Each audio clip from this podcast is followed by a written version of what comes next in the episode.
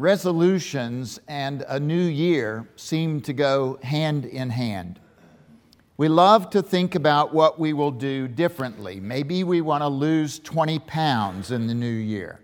Maybe we want to learn to snow ski. Maybe we want to learn to speak Spanish.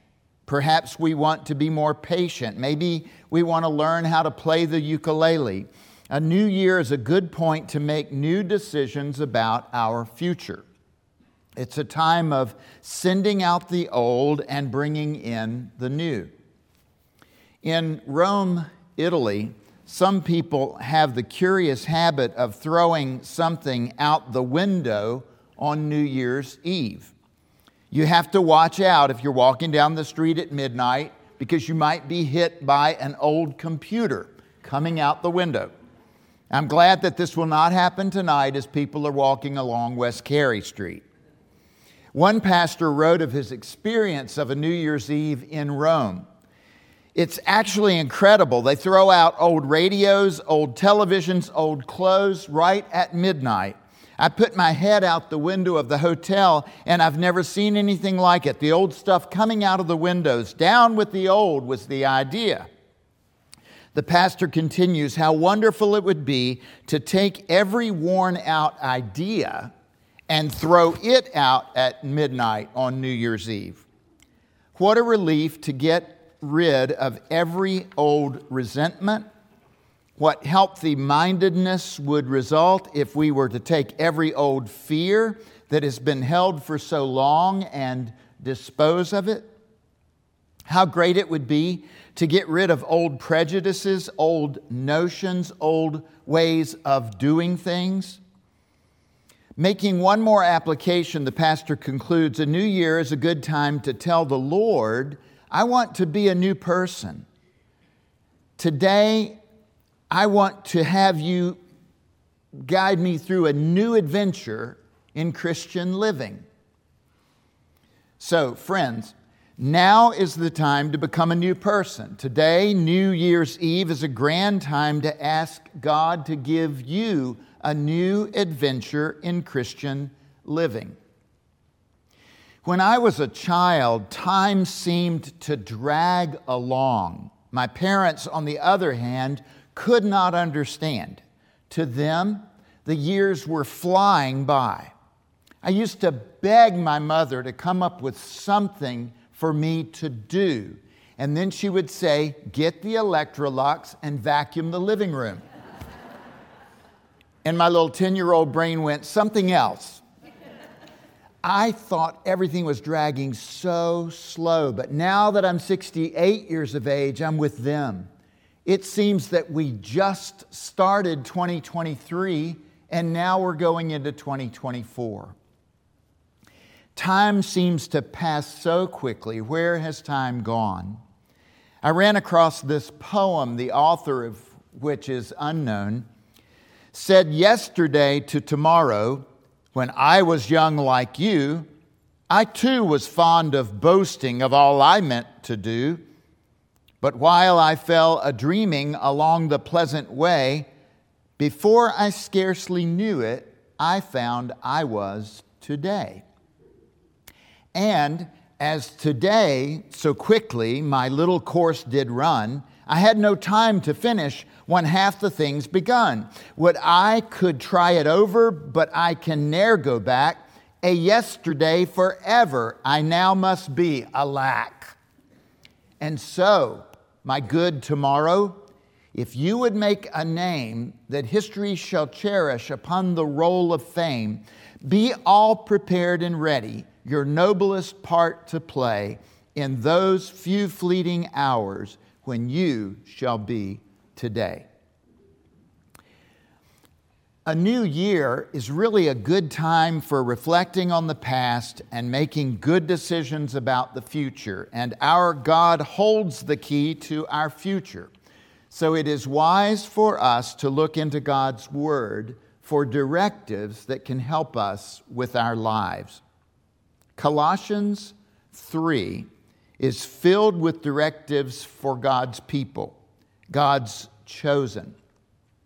The, uh, Paul in Colossians 3 calls us the chosen. It echoes uh, again in 1 Peter chapter 2, where it says that we are a chosen race, a royal priesthood, a holy nation, God's own people, that we may declare the wonderful deeds of Him who called us out of darkness into God's marvelous light. Colossians 3 calls us God's chosen ones and it provides directives, God given commands that we can follow to make strong, attainable resolutions for this new year listen to the commands. As God's chosen ones, holy and beloved, clothe yourselves with compassion, kindness, humility, meekness, and patience. In these days of returning clothes to Kohl's or Amazon that didn't fit or that we didn't really like, and we waited till everybody got out of the house before we ran to Kohl's real quick. This text tells us that we should really clothe ourselves with compassion, kindness, humility, meekness, and patience. That should be our clothing. I was doing premarital counseling with a young couple one day, and we stepped through six of the more uh, issues, the, the, the issues that couples face. These are six that I use in that section of premarital counseling. We look at how differences and conflicts get dealt with. We look at family, at friends, at finances, at sex and affection, and at commitments. This portion of the premarital counseling usually takes about an hour and a half. And with this couple, we got stuck on the issue of family. The bride shared about her family and how close they were the groom then shared about his family. His mother didn't really like his bride to be. And she said, Yeah, that's true. I sensed that his mother was codependent and jealous. Perhaps in his mother's mind, the upcoming marriage was taking her little boy away from her. Sometimes a parent gets confused about their identity when their role as parent includes a new role as parent in law with a brand new person whom they really don't know yet. So the issue of family took a while. And then I asked how many grandparents would be at the wedding. And I had my little wedding worksheet. Roger, we used those, you know, just set, had it there ready to go. And the, the bride said, I have two grandparents who will be there. The groom then said, I'll have two, maybe three. But then he, he had only met his father's mother once in his life. And it, he wasn't sure if his aunt on his father's side would attend because something happened 30 years ago when the grandmother and the grandfather had disowned their daughter. It may have been that she missed a wedding to go to the beach with her friends and she was supposed to be at the wedding, and that embarrassed them.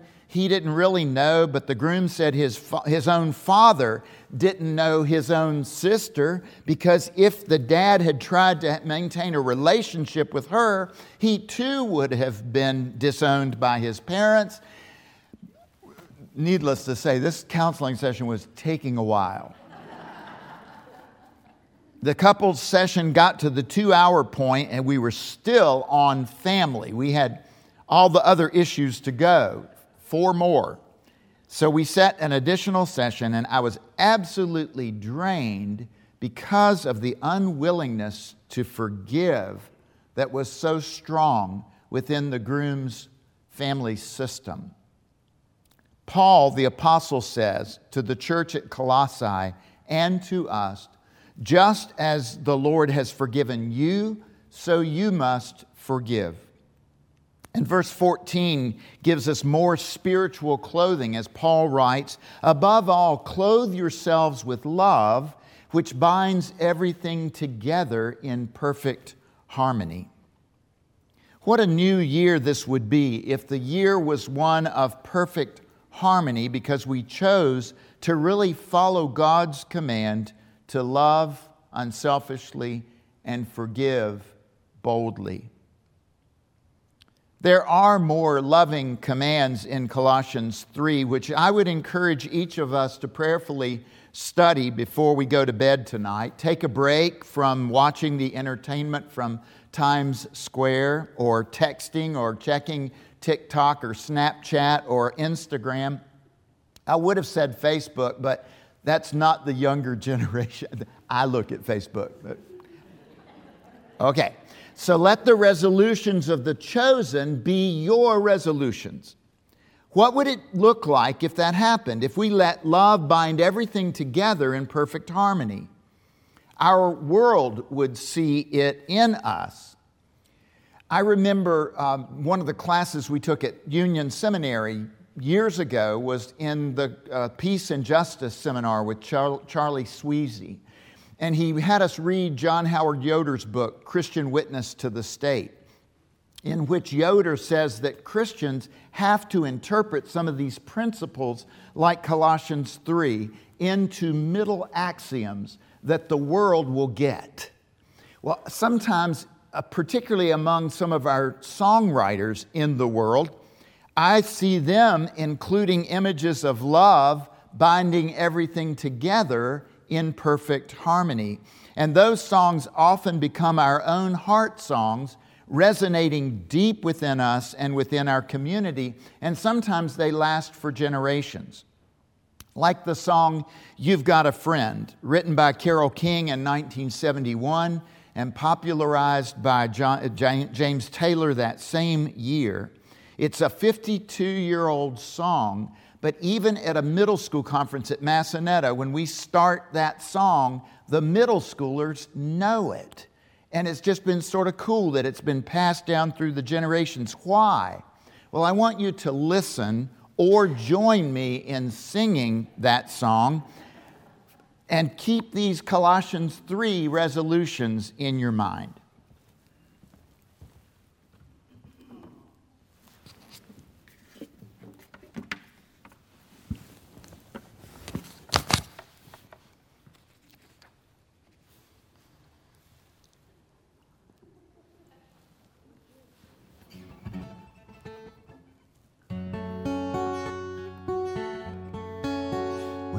Down and troubled, and you need some love and care, and nothing, oh, nothing is going right.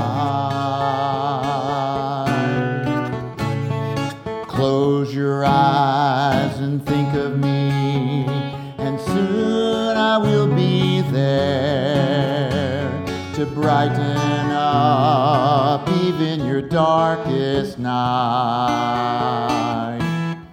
You just call out my name, and you know wherever I am, I'll come running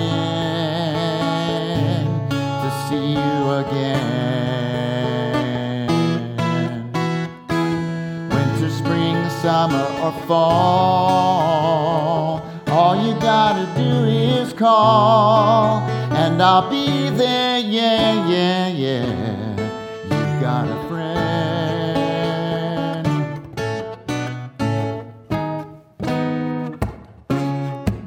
If the sky above you should grow dark and full of clouds, and that old north wind should begin to blow.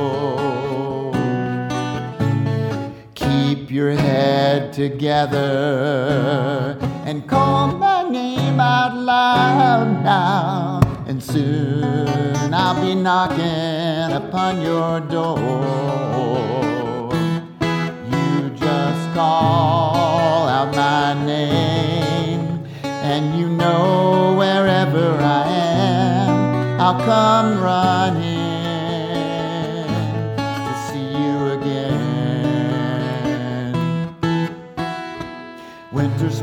Summer, or fall. All you gotta do is call, and I'll be there, yeah, yeah, yeah. Hey, ain't it good to know you got a friend when people can be so cold. They'll hurt you and desert you and take your soul if you let them. Oh, but don't you let them. Just call out my name, and you know wherever I am, I'll come running to see you again. Winter, spring, summer, or fall. All you gotta do is call, and I'll be there, yeah, yeah, yeah. You got a friend.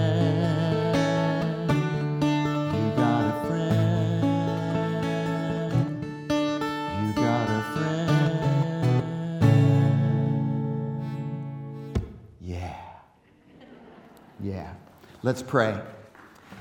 God, in this new year, help us to clothe ourselves with compassion, kindness, humility, meekness, and patience.